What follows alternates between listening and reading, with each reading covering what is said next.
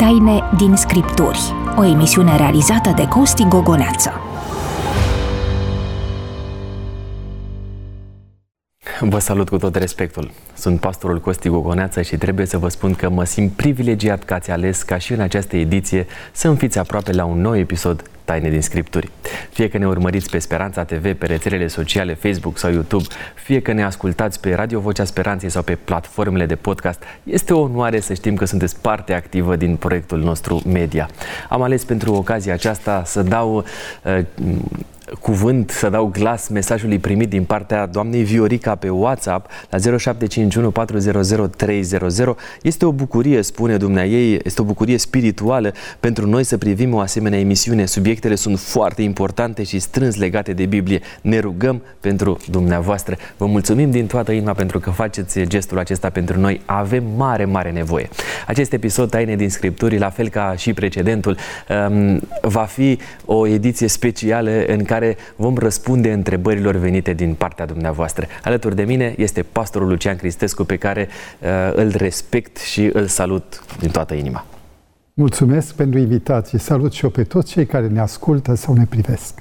Uh, trebuie să vă spun uh, că aveți posibilitatea să ne adresați întrebări, să lăsați uh, comentarii publice sau în privat dacă ne urmăriți pe YouTube sau pe Facebook, ceea ce simțiți dumneavoastră față de ceea ce discutăm noi aici. Așa cum vă spuneam, este o ediție specială în care răspundem întrebărilor dumneavoastră. Scrieți-ne dacă doriți și motivele pentru care ați dori să ne rugăm. Dacă ne urmăriți pe rețelele sociale, așa cum mai, mai spuneam mai devreme, distribuiți emisiunea noastră prietenilor dumneavoastră și uh, folosiți cu toată abnegația uh, numărul nostru de WhatsApp 0751 400 300. Vă spun că puteți să ne trimiteți și SMS-uri cu tarif normal folosind același număr de telefon.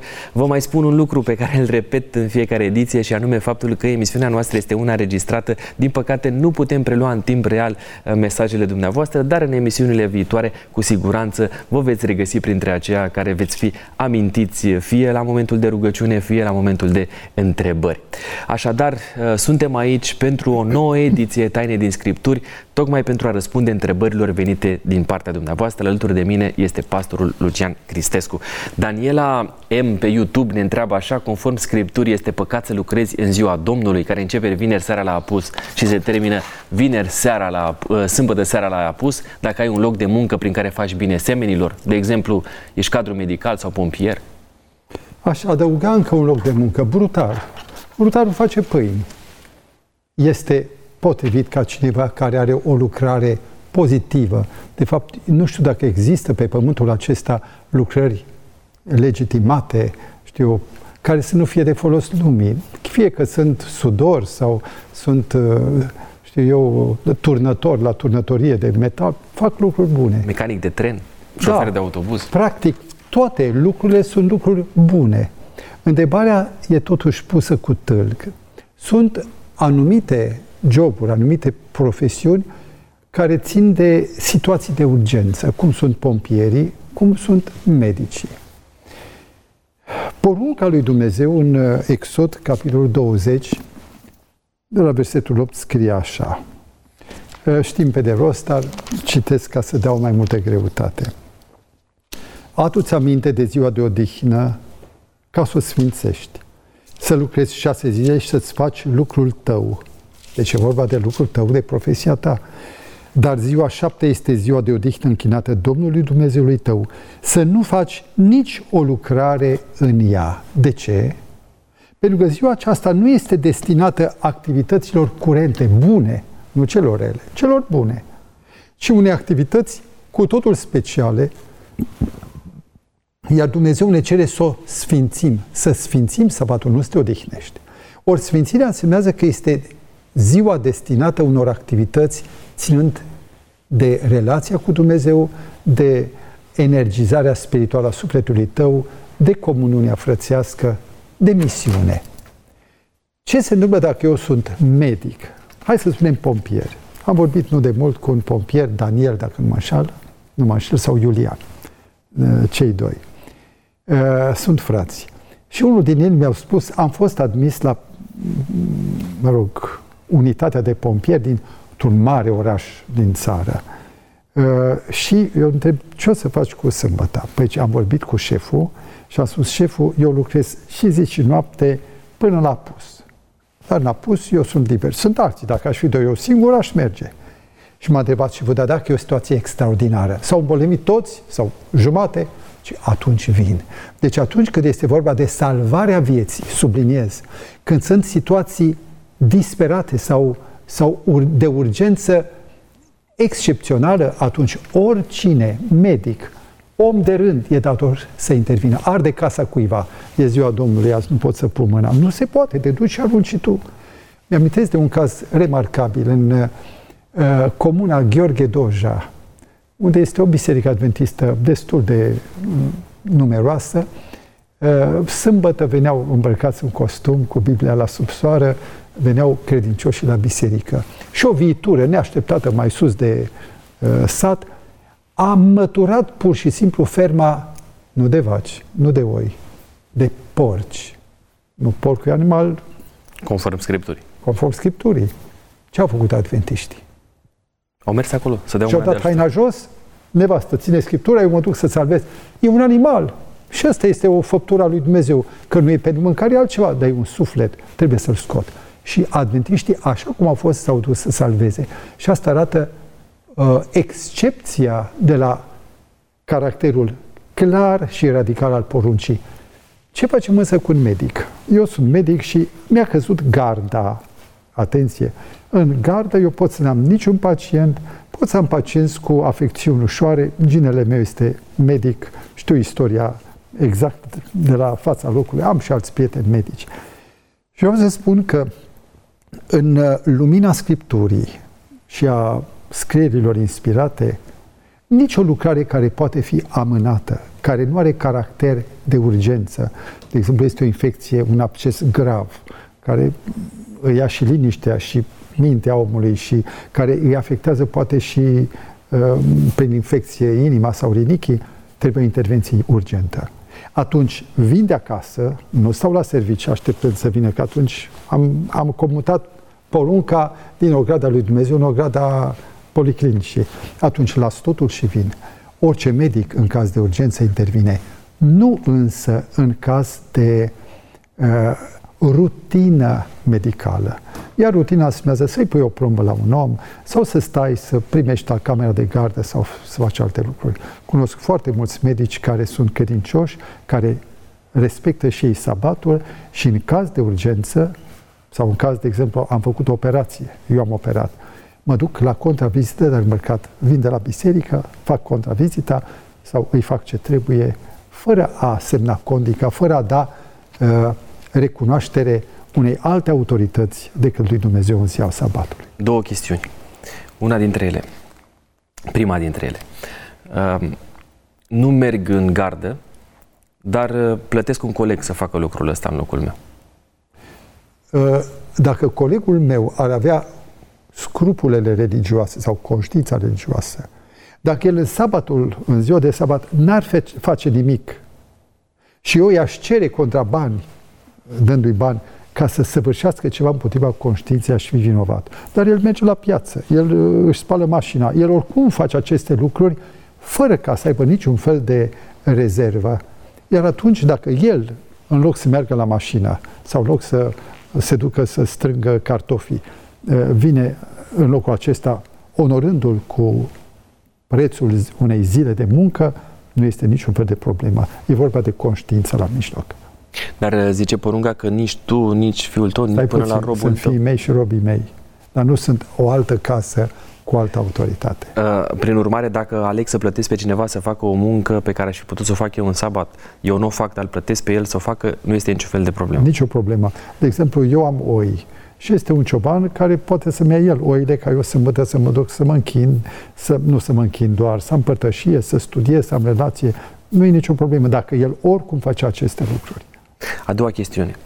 Știți că medicii merg de regulă la congrese pentru a se updata, da, a avea noi informații, a crește profesional.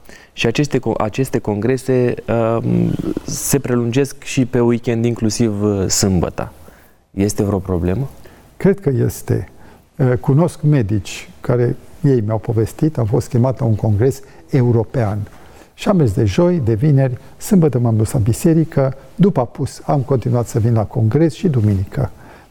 Dumnezeu este pe primul loc, este prioritatea numărul unu. Nu îl dau pe Dumnezeu pe nicio altă prioritate, excepție cazurile în care Dumnezeu mă cheamă să salvez o viață sau să ușurez durerea cuiva în ziua sabatului. Sorin S. pe WhatsApp ne-a scris la 0751 400 300 Ajutați-mă să-l identific în mod corect pe cel despre care citesc în Daniel 7 cu 25 că Citez, va rosti vorbe de hulă împotriva celui prea înalt, va asupri pe sfinții celui prea înalt și se va încumeta să schimbe vremurile și legea. Subiectul acesta cere cel puțin o oră de prezentare, în așa fel încât elementul cireașa de pe tort să stea pe tort și să nu fie o cireașă în mână. Pentru că dacă dau un răspuns final, poate să sune bizar, sectar, uh, aberant și așa mai departe. O oră nu avem la dispoziție, câteva da. minute, da. Ce pot să spun?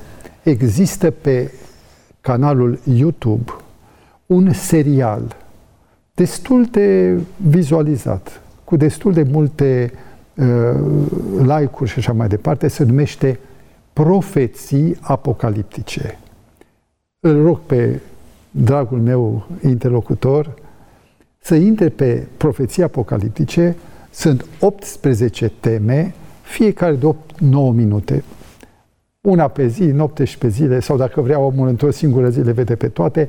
Este prezentarea completă, documentară și cât se poate de biblică a acelei instituții, că nu e vorba de un om, acele instituții care de-a lungul a un mileniu și jumătate, cu bunăvoință spun, s-a interferat în uh, planul lui Dumnezeu, în religia biblică, permițându-și să schimbe repere fundamentale. Mă refer doar la cele 10 porunci, a schimbat porunca a doua, porunca a patra. Ceea ce este destul de grav, mai ales că primele patru porunci vizează relația noastră cu Dumnezeu. Dar nu este vorba mea. despre canalul de YouTube Hope Discovery și acolo uh, există un playlist dedicat cu ceea ce ați spus dumneavoastră. Așa mai este, dacă mergi prin Hope Discovery, dacă mergi direct pe YouTube și spui profeții apocaliptice, ele sunt pregătite de Hope Discovery, le vei găsi și pe YouTube fără această menționare. Vă rog, uh, uh puteți să, putem să identificăm așa pe scurt pentru cine ar vrea să, mă rog, cel puțin pentru Sorin care își dorește un răspuns? Aș vrea să citesc din 2 uh, Tesaloniceni, pentru că cuvântul lui Dumnezeu este cel care dă autoritate, sigur, fiecare da. răspuns pe care îl oferim. Cât privește venirea Domnului, citezi în capitolul 2, vrei să citești tu, poate? Să... Nu, vă rog, vă rog, aveți deschis deja. Cât și... privește venirea Domnului nostru Iisus Hristos, să nu vă lăsați clătinați așa de repede în mintea voastră, și să nu vă tulburați de vreun duh, nici de, vreo, nici de vreo vorbă, nici de vreo epistolă ca venind de la noi, ca și cum ziua Domnului ar și fi venit. 3, versetul 3. Nimeni să nu, vă magi, să nu vă amăgească în vreun chip, căci nu va veni înainte ca să fi venit apostazia, spune în greacă, adică lepătarea de credință, și a se descoperi omul fără de lege, fiul pierzării. Și acum atenție, versetul 4 este foarte clar protivnicul care se înalță mai sus de tot ce se numește Dumnezeu, adică își arogă o autoritate supradivină sau de ce este vrednic de închinare. Deci are de face cu închinarea. Așa că se va așeza unde? În templul lui Dumnezeu. Deci el e teolog. El se vâră în miezul, în centrul închinării deci se va așeza în templul lui Dumnezeu, dându-se drept Dumnezeu. Aș vrea să spun în două cuvinte că a existat și există o instituție uh, umană care are aceeași putere ca cezarii romani și care, pe lângă faptul că a subjugat pe toți împărații Evului Mediu, numindu-se pe sine împăratul împăraților, S-a suit și în scaunul lui Dumnezeu, dându-se de Dumnezeu, permițându-și prin autoritate proprie să desfințeze porunca a doua, să nu se faci chip cioplit, nici o icoană sau înfățișare celor din cerul, și să desfințeze ziua de odihnă, uh, porunca patra, înlocuind-o cu o zi pe care, prin a mea putere, spune, o introduc și o impun tuturor. Și interesant este că la ora actuală majoritatea creștinismului este obedientă față de această ex- excelență sau această excepție a respectivei puteri. Din păcate, instituția este instituția papalității. Vreau să spun că au fost papi buni. Nu toți papii au fost trei, iar acei papi buni cunosc în vreo trei. Le-am studiat viața pentru că au vrut să facă reforma și pentru că au fost onești față de Biblie, au fost rapid uh, eliminați. Ultimul a fost Ioan Paul I, care n-a domnit decât 33 de zile și în cartea scrisă de David Yallop, se cheamă În numele Domnului, se povestește despre dramatica eliminare a lui tocmai de către sistem. Uh, pot să spun că istoria papalității evului mediu este îngrozitoare. Gândește-te la Inchiziție.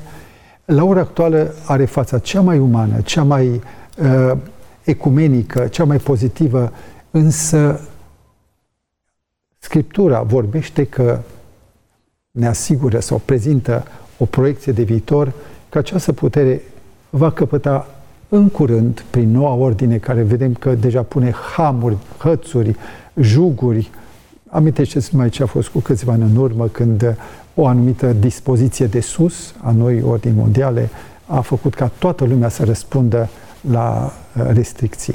Uh, nu discutăm detaliile, cert este că curând vom vedea din nou fața medievală, probabil în culori uh, specifice. Da, va avea această putere religioasă pe care ați numit-o dumneavoastră, da, papalitatea, sistemul papal, putere atât de mare încât să influențeze și uh, celelalte țări care ne-au de-a face cu creștinismul și sunt mai numeroase? Uh, partea decât... foarte uh, interesantă este că ecumenismul îmbrățișat de papalitate nu este dogmatic, nu este nici măcar creștin, prin acel uh, unio mistica, Uniunea Adică strângerea tuturor la oaltă, toți cei care cred într-un Dumnezeu, uh, poate să asigure o uh, gregarizare, o, uh, știu eu, unitate politică, nu numai a creștinilor, ci și a oricărei alte religii.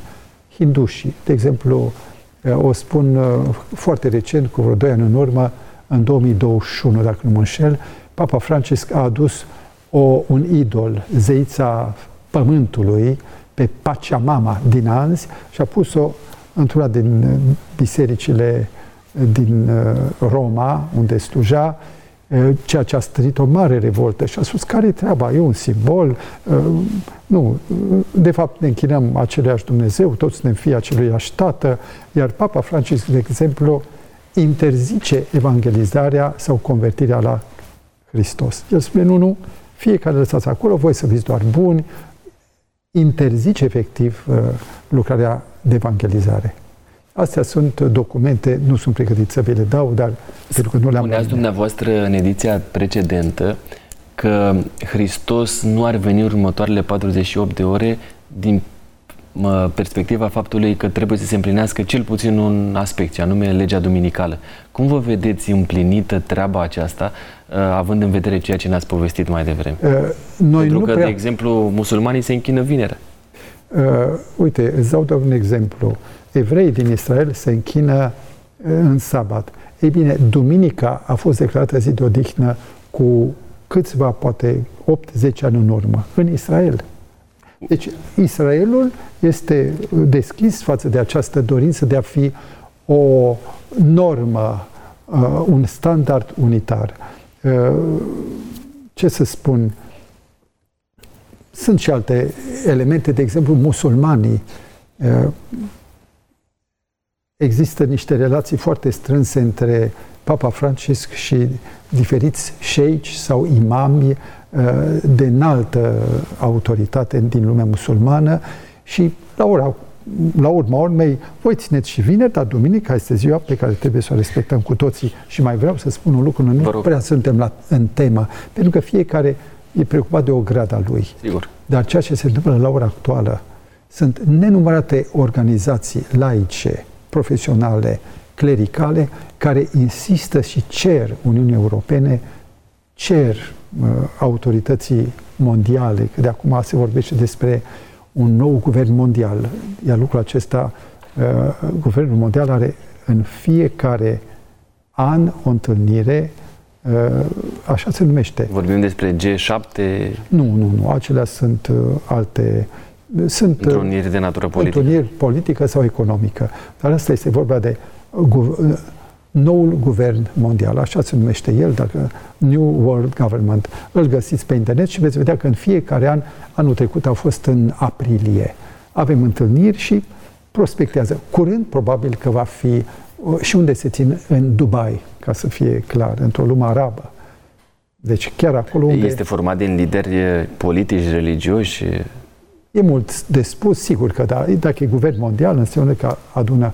Uh, un lucru foarte interesant este că Papa Francisc uh, a inițiat un uh, uh, corp numit uh, uh, Forumul sau uh, Forumul pentru Capitalism Inclusiv împreună cu Vaticanul în care a chemat 20 ceva de personalități, toți tineri, mis gardieni ai capitalismului inclusiv și se dorește prin orice formă, și îți dai seama că el este într-o, într-o poziție politică, nu este într-o poziție religioasă.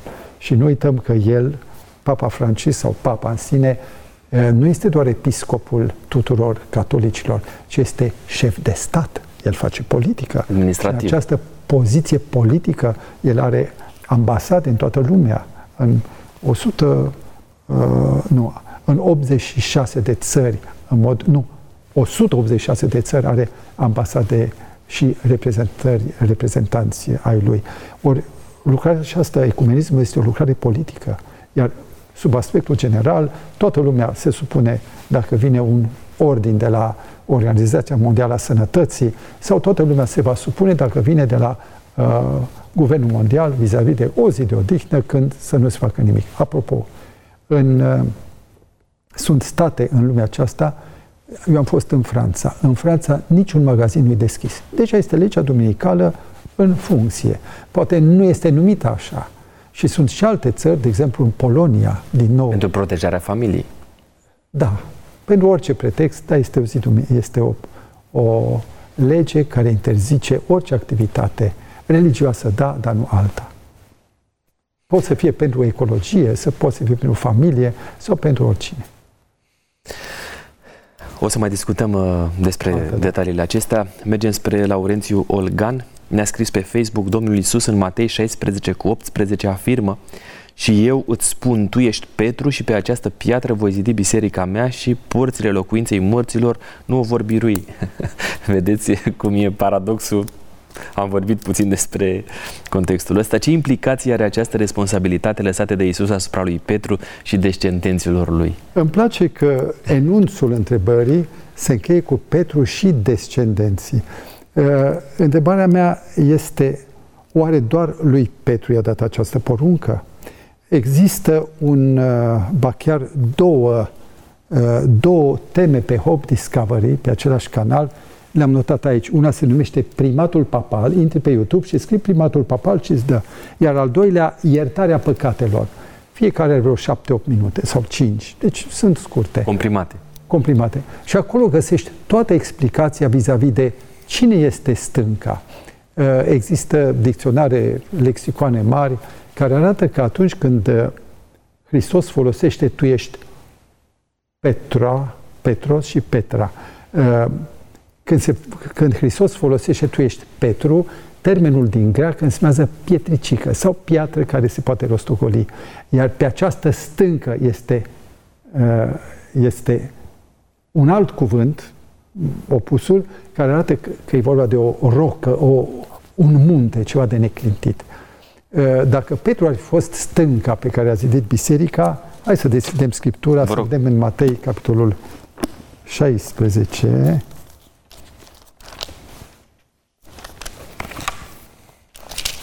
unde spune așa, Um, deci, uh, citește rog versetul 17, nu versetul 18. Și eu îți spun, tu ești Petru Petros, și pe această piatră Petra. voi zidi biserica mea și porțile locuinței morților nu o vor birui. Va zic că stânca aceasta, dacă e Petru, porțile locuinței morților, ce înseamnă asta? Demonii. Citește, rog, în continuare versetul 23. Deci, în același capitol, la câteva versete mai jos. 23. Da. Dar Isus s-a întors și a zis lui Petru, înapoi a mea satanul. Stai puțin. Cu cine vorbește? Cui îi spune asta satanul? Lui Petru. Păi atunci despre el e vorba, contextul ne lămurește foarte clar. Sau pe mărturisirea lui Petru, tu ești Hristosul, recunoașterea că Isus este Mesia cel trimis. Aceasta este stânca. Și dacă vrei, există uh, șapte locuri în Scriptură uh, în Vechiul Testament în care Hristos este numit stâncă și există alte, mai multe texte în Noul Testament în care vorbesc că Hristos este stânca. Și e destul să citim doar două texte. Vreți să citești, te rog, 1 Corinteni 3 cu 11. Sper să găsesc uh, repede. 1 Corinteni 3 cu 3 cu 11. 11. Căci nimeni nu poate pune o altă temelie decât cea care a fost pusă și care este Isus Hristos. Vezi că temelie sau stâncă. Și uh, 1 Corinteni tot 10 cu 4. E vorba de Israel care a trecut prin marea, care 10 cu 4 și toți au băut aceeași băutură duhovnicească pentru că beau dintr-o stâncă duhovnicească ce venea după ei. și stânca, stânca era Hristos. Petra era Hristos. E foarte clar că Dumnezeu n-a încredințat unor oameni atributul lui Dumnezeu, exclusiv al lui. Ți amintești când Iisus a spus paraliticului adus, lăsat prin, prin tavan, iertate sunt păcatele. Farisii au spus, hulește, că cine poate să ierte păcatele decât Dumnezeu? Și a spus, ca să știți că Fiul omului are putere să ierte păcatele, ridică-te, scoală-te și umblă. Acest lucru este evident că nimeni nu are prerogativul sau apanajul de a ierta păcatele decât Dumnezeu, care cunoaște inima. Și Dumnezeu n-a întărit și n-a dat nimănui dreptul să ierte păcatele. Dacă vrei să mai deschizi odată la Matei 16, pentru că acolo există uh, citește versetul 19. Matei 16 cu 19, no. îți voi da cheile împărăției cerurilor. Stop. După aceea continuăm. Interesant este că cheile nu ale cerurilor, ci ale împărăției cerurilor. Iar aceasta înseamnă împărăția Harului. Este, se referă la evangelizare, la privilegiul de a deschide ușa mântuirii către oameni. Deci, Evanghelia este cheia și eu ți-am dat Evanghelia ca să chem oamenii. Deci nu e a cerurilor, e a împărăției. Din nou citește versetul. Și mai departe în, De la început îți voi da. Îți voi da cheile împărăției cerurilor și orice vei cere pe pământ va fi legat în ceruri și orice vei dezlega pe pământ va fi dezlegat în ceruri. Foarte interesant, e o traducere defectuoasă. Pentru că în original și în toate locurile unde e vorba de iertarea păcatelor, spune așa, orice vei lega pe pământ va fi fost legat în cer. Care este mai întâi? Actul lui Dumnezeu sau actul omului de iertare? Actul lui Dumnezeu. Sigur, pentru că este viitorul anterior. Va fi fost, iar tu doar anunți ceea ce Dumnezeu leagă sau dezleagă și ceea ce tu legi sau dezlegi, va fi fost legat sau dezlegat. Practic, omul lui Dumnezeu nu are decât un singur atribut, să citească Scriptura și în virtutea a ceea ce scrie aici, să-l declar pe om iertat, nu pentru că tu îl ierți, pentru că Dumnezeu, prin cuvântul său, a arătat clar când sau ce se iartă. Prin urmare, nimeni, indiferent cum l-ar chema și ce statut ar avea religios, nu ar putea să ia locul lui Hristos. Niciodată. Uh, copii, nu, oamenii lui Dumnezeu, cei care îl reprezintă, sunt doar interfața lui Dumnezeu, nu sunt Dumnezeu. Nu au prerogative de Dumnezeu. Nu, ei sunt doar crainicii care anunță ce a făcut Dumnezeu. Te-ai pocăit? Da. Păcatele tale sunt iertate. Prin Hristos. Da, Hristos. Zi le iert eu. Nu, eu, cine are mâna mea are putere, zicea cineva, un prelat, să ierte păcate. Nu e adevărat. Mâna ta nu are niciun fel de putere. Uh, mai e încă un lucru semnificativ. E vorba de continuitate apostolică. Această așa zisă continuitate este varză. A fost nenumărate ori întreruptă, sunt nenumărate verigi lipsă, dar ideea nu există în Biblie. Uh, Hristos i-a binecuvântat pe apostoli, iar aceștia erau laici. Nu era un singur apostol, Petru, și acela a dat mai departe. Lucrarea a mers. Uh, remarcabil este că atunci când cineva se botează și uh, oficiantul ridică mâna deasupra lui, îl hirotonește prin punerea mâinilor. Și fiecare creștin este chemat să fie într-o măsură interfața lui Dumnezeu. Iar cel care este... Preoția universală. Da, este din Apocalips 1 cu 6, preoția universală. Vă voi face preoți. Ne-a făcut preoți ai lui Dumnezeu. Avem un mare preot în împărăția cerurilor, care este Mântuitorul făcut, Iisus Hristos. Da, și pe noi ne-a făcut preoți, adică toți sunt mijlocitori în sensul acesta. Mijlocim salvarea oamenilor. Dumnezeu îi iartă, îi salvează, iar noi suntem doar uh, undița. El e pescarul, iar noi suntem undița și cârligul. Ana Filipov, la 0751400300 vă reamintesc numărul nostru de WhatsApp. Care este legătura dintre cei care au înviat odată cu Isus și cei 24 de bătrâni din Apocalipsă? Deci, noi nu putem cunoaște mai mult decât scrie în carte. Există câteva speculații cumva logice, dar nimic cert. Uh, pentru că bătrânii care, sau cei care au înviat odată cu Mântuitorul în dimineața învierii lui, ni s-a spus că s-au suit la cer împreună cu el. Dar mai departe nu știm. Ei or fi, probabil că da, nu or fi ei, nu știm. Prin urmare, ne asumăm și, uh, nu știu, necunoștința, nu? Cu rezerva aceasta că ar putea să fie ei.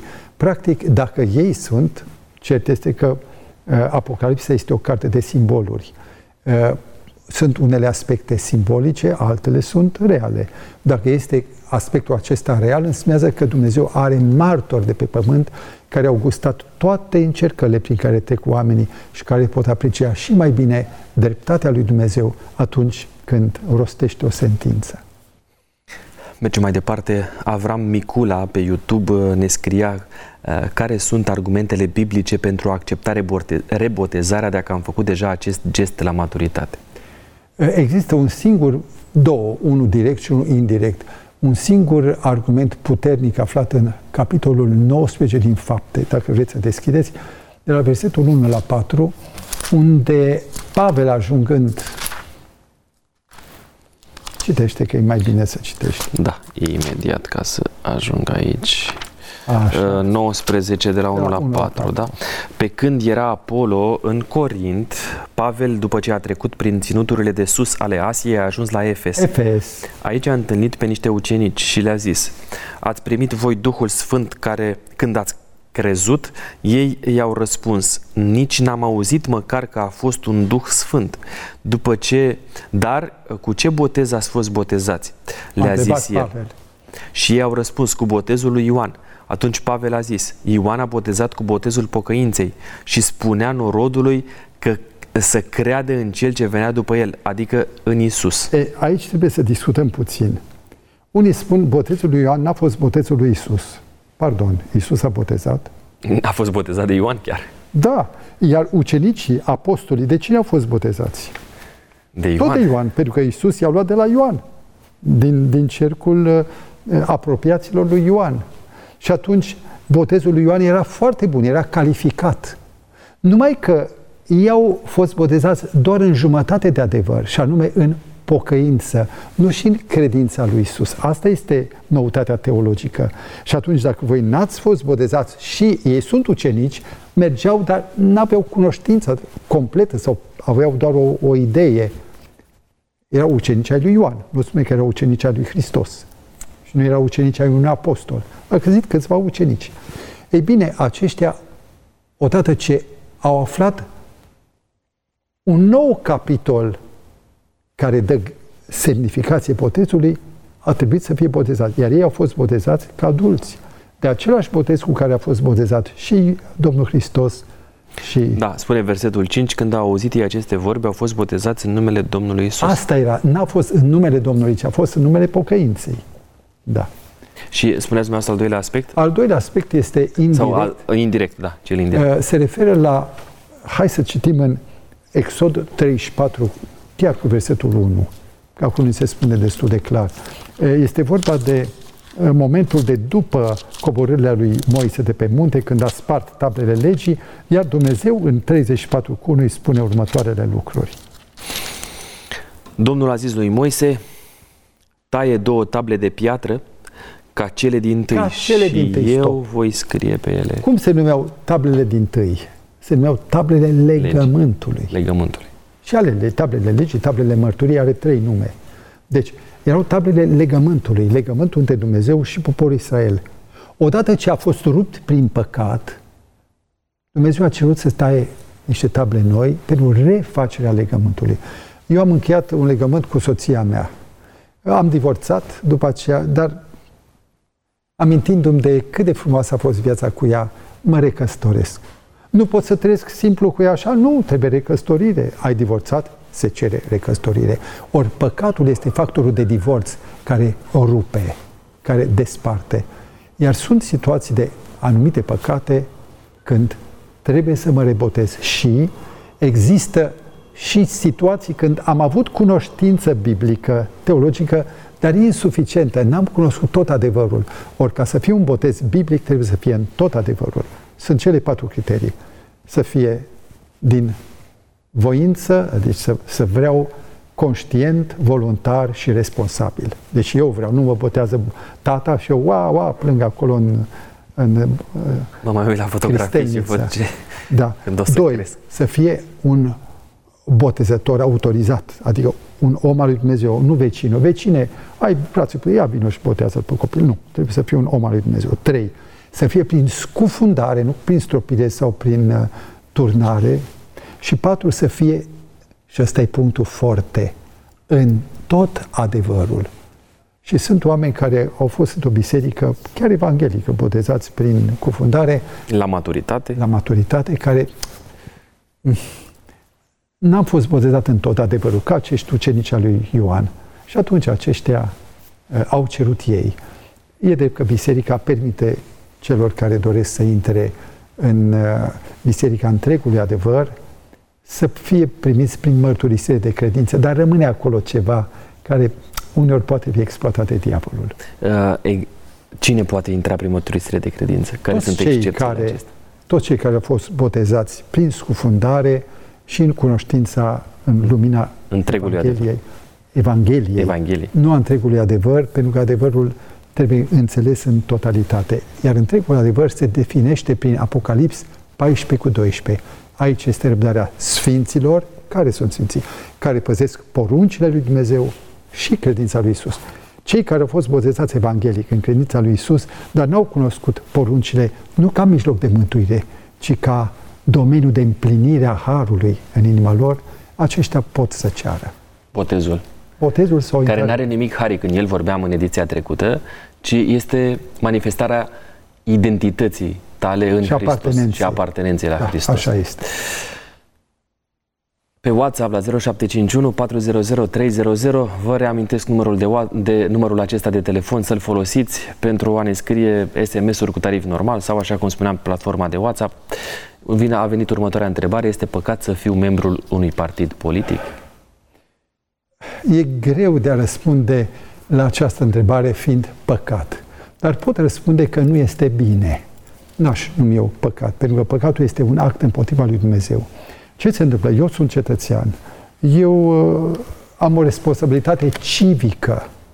Și uneori responsabilitățile civice se pot sub suprapune cu cele politice. De exemplu, oamenii mă vor primar, dar ca independent uh, nu pot intra în competiție electorală. Și atunci unii zic, bă, uite, Partidul Galben sau Maro, nu vreau să zic nimic altceva.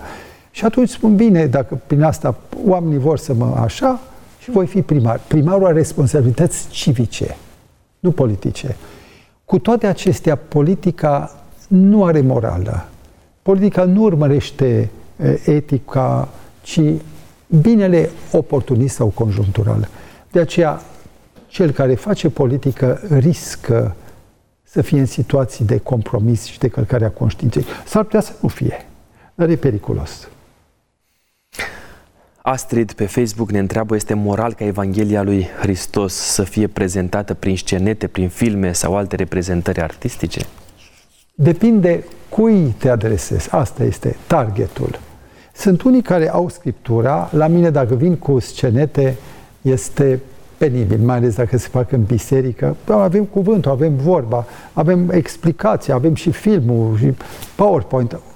Și nu cred că este potrivit. Dar merg pe stradă și sunt uh, oamenii secularizați care nu au nici un fel de reper spiritual. Ei însă primesc prin, pe limbajul lor, pe limba lor și fac o mică scenetă uh, și oamenii ajung prin, această, prin acest limbaj, că e un limbaj, prin acest limbaj să primească mesajul. Deci să nu fim, uh, știu eu, radical în această privință. Pentru creștini nu cred că are rostul, dar pentru oamenii din lume o lecție de pantomimă poate să fie semnificativă. Pentru copii, chiar dacă sunt copiii bisericii? Uh, și pentru copii. Copiii sunt mititei, ei percep vizual, pentru ei atelierul vieții e joaca. Și aici este o joacă. Uh, Unchiul Lucian. Să... Cum? Unchiul Lucian. Personajul. Ce să-i faci? Ce se mai întâmplă? Da, spuneam asta în sensul că ați făcut chiar dumneavoastră, v-ați coborât cumva la nivelul lor o facem și pe drag. limbajul lor de dragul copiilor pentru ca ei să înțeleagă mesajul altfel. Da, în povestirile de seară. Exact. Da. Așa e. Uh, ca atare, cine primește, receptorul este foarte important. Da, el definește dacă este corect sau nu. Uh, încă o întrebare înainte de momentul de uh, rugăciune, pentru că noi avem uh, rugăciunea asta permanentă cu Dumnezeu. Ne rugăm pentru o persoană care ne cere să facem gestul acesta în cadrul emisiunii Taine din Scripturi. Filip pe YouTube ne întreabă în Matei 24 cu 15 și Marcu 13 cu 14 regăsim expresia urăciunea pustiirii în contextul revenirii Domnului Isus. Cum să, de, cum să decriptăm această sintagmă? Cuvântul urăciune se găsește specific în tabelul din Levitic, capitolul 11 și în versetul 11 Dumnezeu spune să nu mănânci din aceste animale, căci ele, anumite animale, căci ele sunt o urăciune. Și după aceea urmează și o listă de păsări. O vulturul era declarat urăciune. Și era și un, o urăciune violentă, agresivă, pustiitoare. În momentul în care au apărut romanii în, cet, în fața zidurilor Ierusalimului, steagul roman era un vultur, vulturul roman. Iar acest vultur roman a fost recunoscut ca fiind urăciunea pustirii. Când veți vedea urăciunea pustirii la porți, să știți că va fi sfârșitul cetății. Iar ea se poate transpune privind cealaltă față a romanismului. Proiecția de care am Romei. vorbit, uh-huh. a Romei celelalte, a Romei papale. Vă mulțumesc frumos. Avem nevoie să ne conectăm cu Dumnezeu și să ne rugăm unii pentru alții, așa că este timpul pentru rubrica Rugă pentru tine.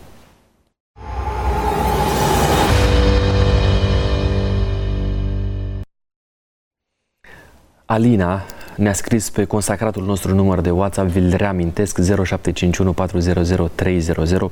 Am mare nevoie de susținere uh, de susținere în rugăciune pentru că există motive de divorț în familia mea. Aș dori ca Dumnezeu să-mi dea puterea de a ierta. Vă invit să ne ridicăm și să rostiți o rugăciune specială pentru Alina.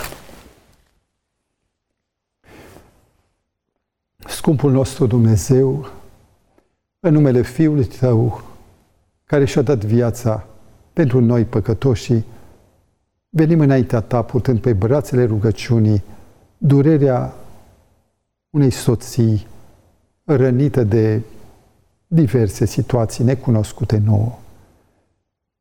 Te rugăm, Tatăl nostru, să vezi har în sufletul ei. Și dacă stă în putința ei să îndrepte lucrurile, dă-i putere să o facă. Dacă stă în dreptul ei datoria de a ierta, ajută-o să înțeleagă că așa cum Tu ne-ai iertat pe noi, așa și noi trebuie să iertăm pe aproapele nostru. Fără limită și indiferent de gravitatea păcatului, dă-ne putere de a iubi pe aproapele nostru, mai ales atunci când a căzut uh, prins și amăgit de păcat. Te rugăm să binecuvintezi pe soțul ei și ajută Doamne, să facă pașii pocăinței, să-i pară rău pentru situația în care a ajuns și să dorească a-și păstra familia care a fost binecuvântată de tine. Te rugăm de asemenea pentru toate celelalte familii care trec prin crize sau încercări, îndurete de soți, de soții și mai ales de copiii care vor primi în trupul lor și în mintea lor puternică lovitură. O crotește, te rugăm, instituția ta pe care ai binecuvântat-o în Eden și ajută-ne să fim responsabili în toate câte țin de familie. Îți mulțumim că ne iubești. În numele Domnului Hristos. Amin. Amin. Vă mulțumim mult pentru încrederea pe care ne-o oferiți, pentru faptul că vă deschide sufletul înaintea noastră, aici la Taine din Scripturi. Vă rugăm să mijlociți și dumneavoastră pentru noi și să amintiți de fiecare dată când veniți înaintea lui Dumnezeu, uh, faptul că suntem și noi aici, la Centrul Media Adventist, oameni care avem nevoie de înțelepciune, care să vină de sus, să deschidem cuvântul și să le explicăm așa după cum Duhul Domnului ne inspiră întotdeauna și să nu fie, să nu fie ideile noastre, să nu creștem noi, ci Hristos să crească și adevărul uh, Scripturii. Uh, domnule pastor, o ultimă întrebare înainte de momentul de sinceritate. Vlad pe WhatsApp ne-a întrebat, este sinuciderea păcatul de neiertat? Păcatul de neiertat este doar păcatul care îl exclude și îl izgonește pe Duhul Sfânt, care este singurul mijlocitor la mintea noastră a Harului. Este purtătorul Harului. Ori această respingere repetată, continuă a Duhului Sfânt, ajunge sau face ca să mi se împietrească inima și să nu mai fiu sensibil. Păcatul împotriva Duhului Sfânt sau păcatul de neiertat nu este o ofensă adusă lui, ci o împietrire, o incapacitate de a mai percepe lucrarea salvării. E ca atunci când cineva mi-aruncă colacul, eu nu-l văd și mă scufund. Dar colacul e acolo, eu nu-l mai văd. Dacă sinuciderea este păcatul de neiertat, E foarte ușor să vorbim în dreptul acestora. Cunosc un caz dramatic. Mi l-a povestit o persoană, o fată, am cunoscut-o, uh, care, trecând printr-un lanț de dezamăgiri, s-a dus în pădurea Băneasa, undeva lângă porțile unei, sau zidurile, nu porți, zidurile unei cazărmi, undeva pierdută în pădure, a luat pumnul de uh, pastile. pastile și a intrat în, încet, încet în moarte. Din întâmplare, un soldat care făcea garda a găsit-o, a sunat, a venit salvarea, i-au făcut spălături și trăiește. Mi-a povestit mie. După ce am luat pastilele suicidale, mi-a părut rău. Și am zis la Dumnezeu, iartă-mă Dumnezeule că mi-am luat viața. Noi nu știm ce s-a întâmplat și ce se întâmplă în viața tuturor celor care se sinucid. Iar cei care sunt cu mintea rătăcită nu mai sunt responsabili de vina lor. Iar rătăcirea minții poate avea multe cauze, nu neapărat vinovăția omului. Nimeni nu este uh, legitimat să discute dacă e sau nu păcat de netat. Cert este că în Biblie este un caz în care un sinucigaș a strigat la Dumnezeu și Dumnezeu l-a ascultat și a răspuns, e Samson, când a spus să pierd împreună cu filistenii, dăm putere să mor cu ei, e sinucigaș. Dumnezeu i-a răspuns și Dumnezeu nu răspunde unui om care îl leapădă. Urmează exercițiul de sinceritate.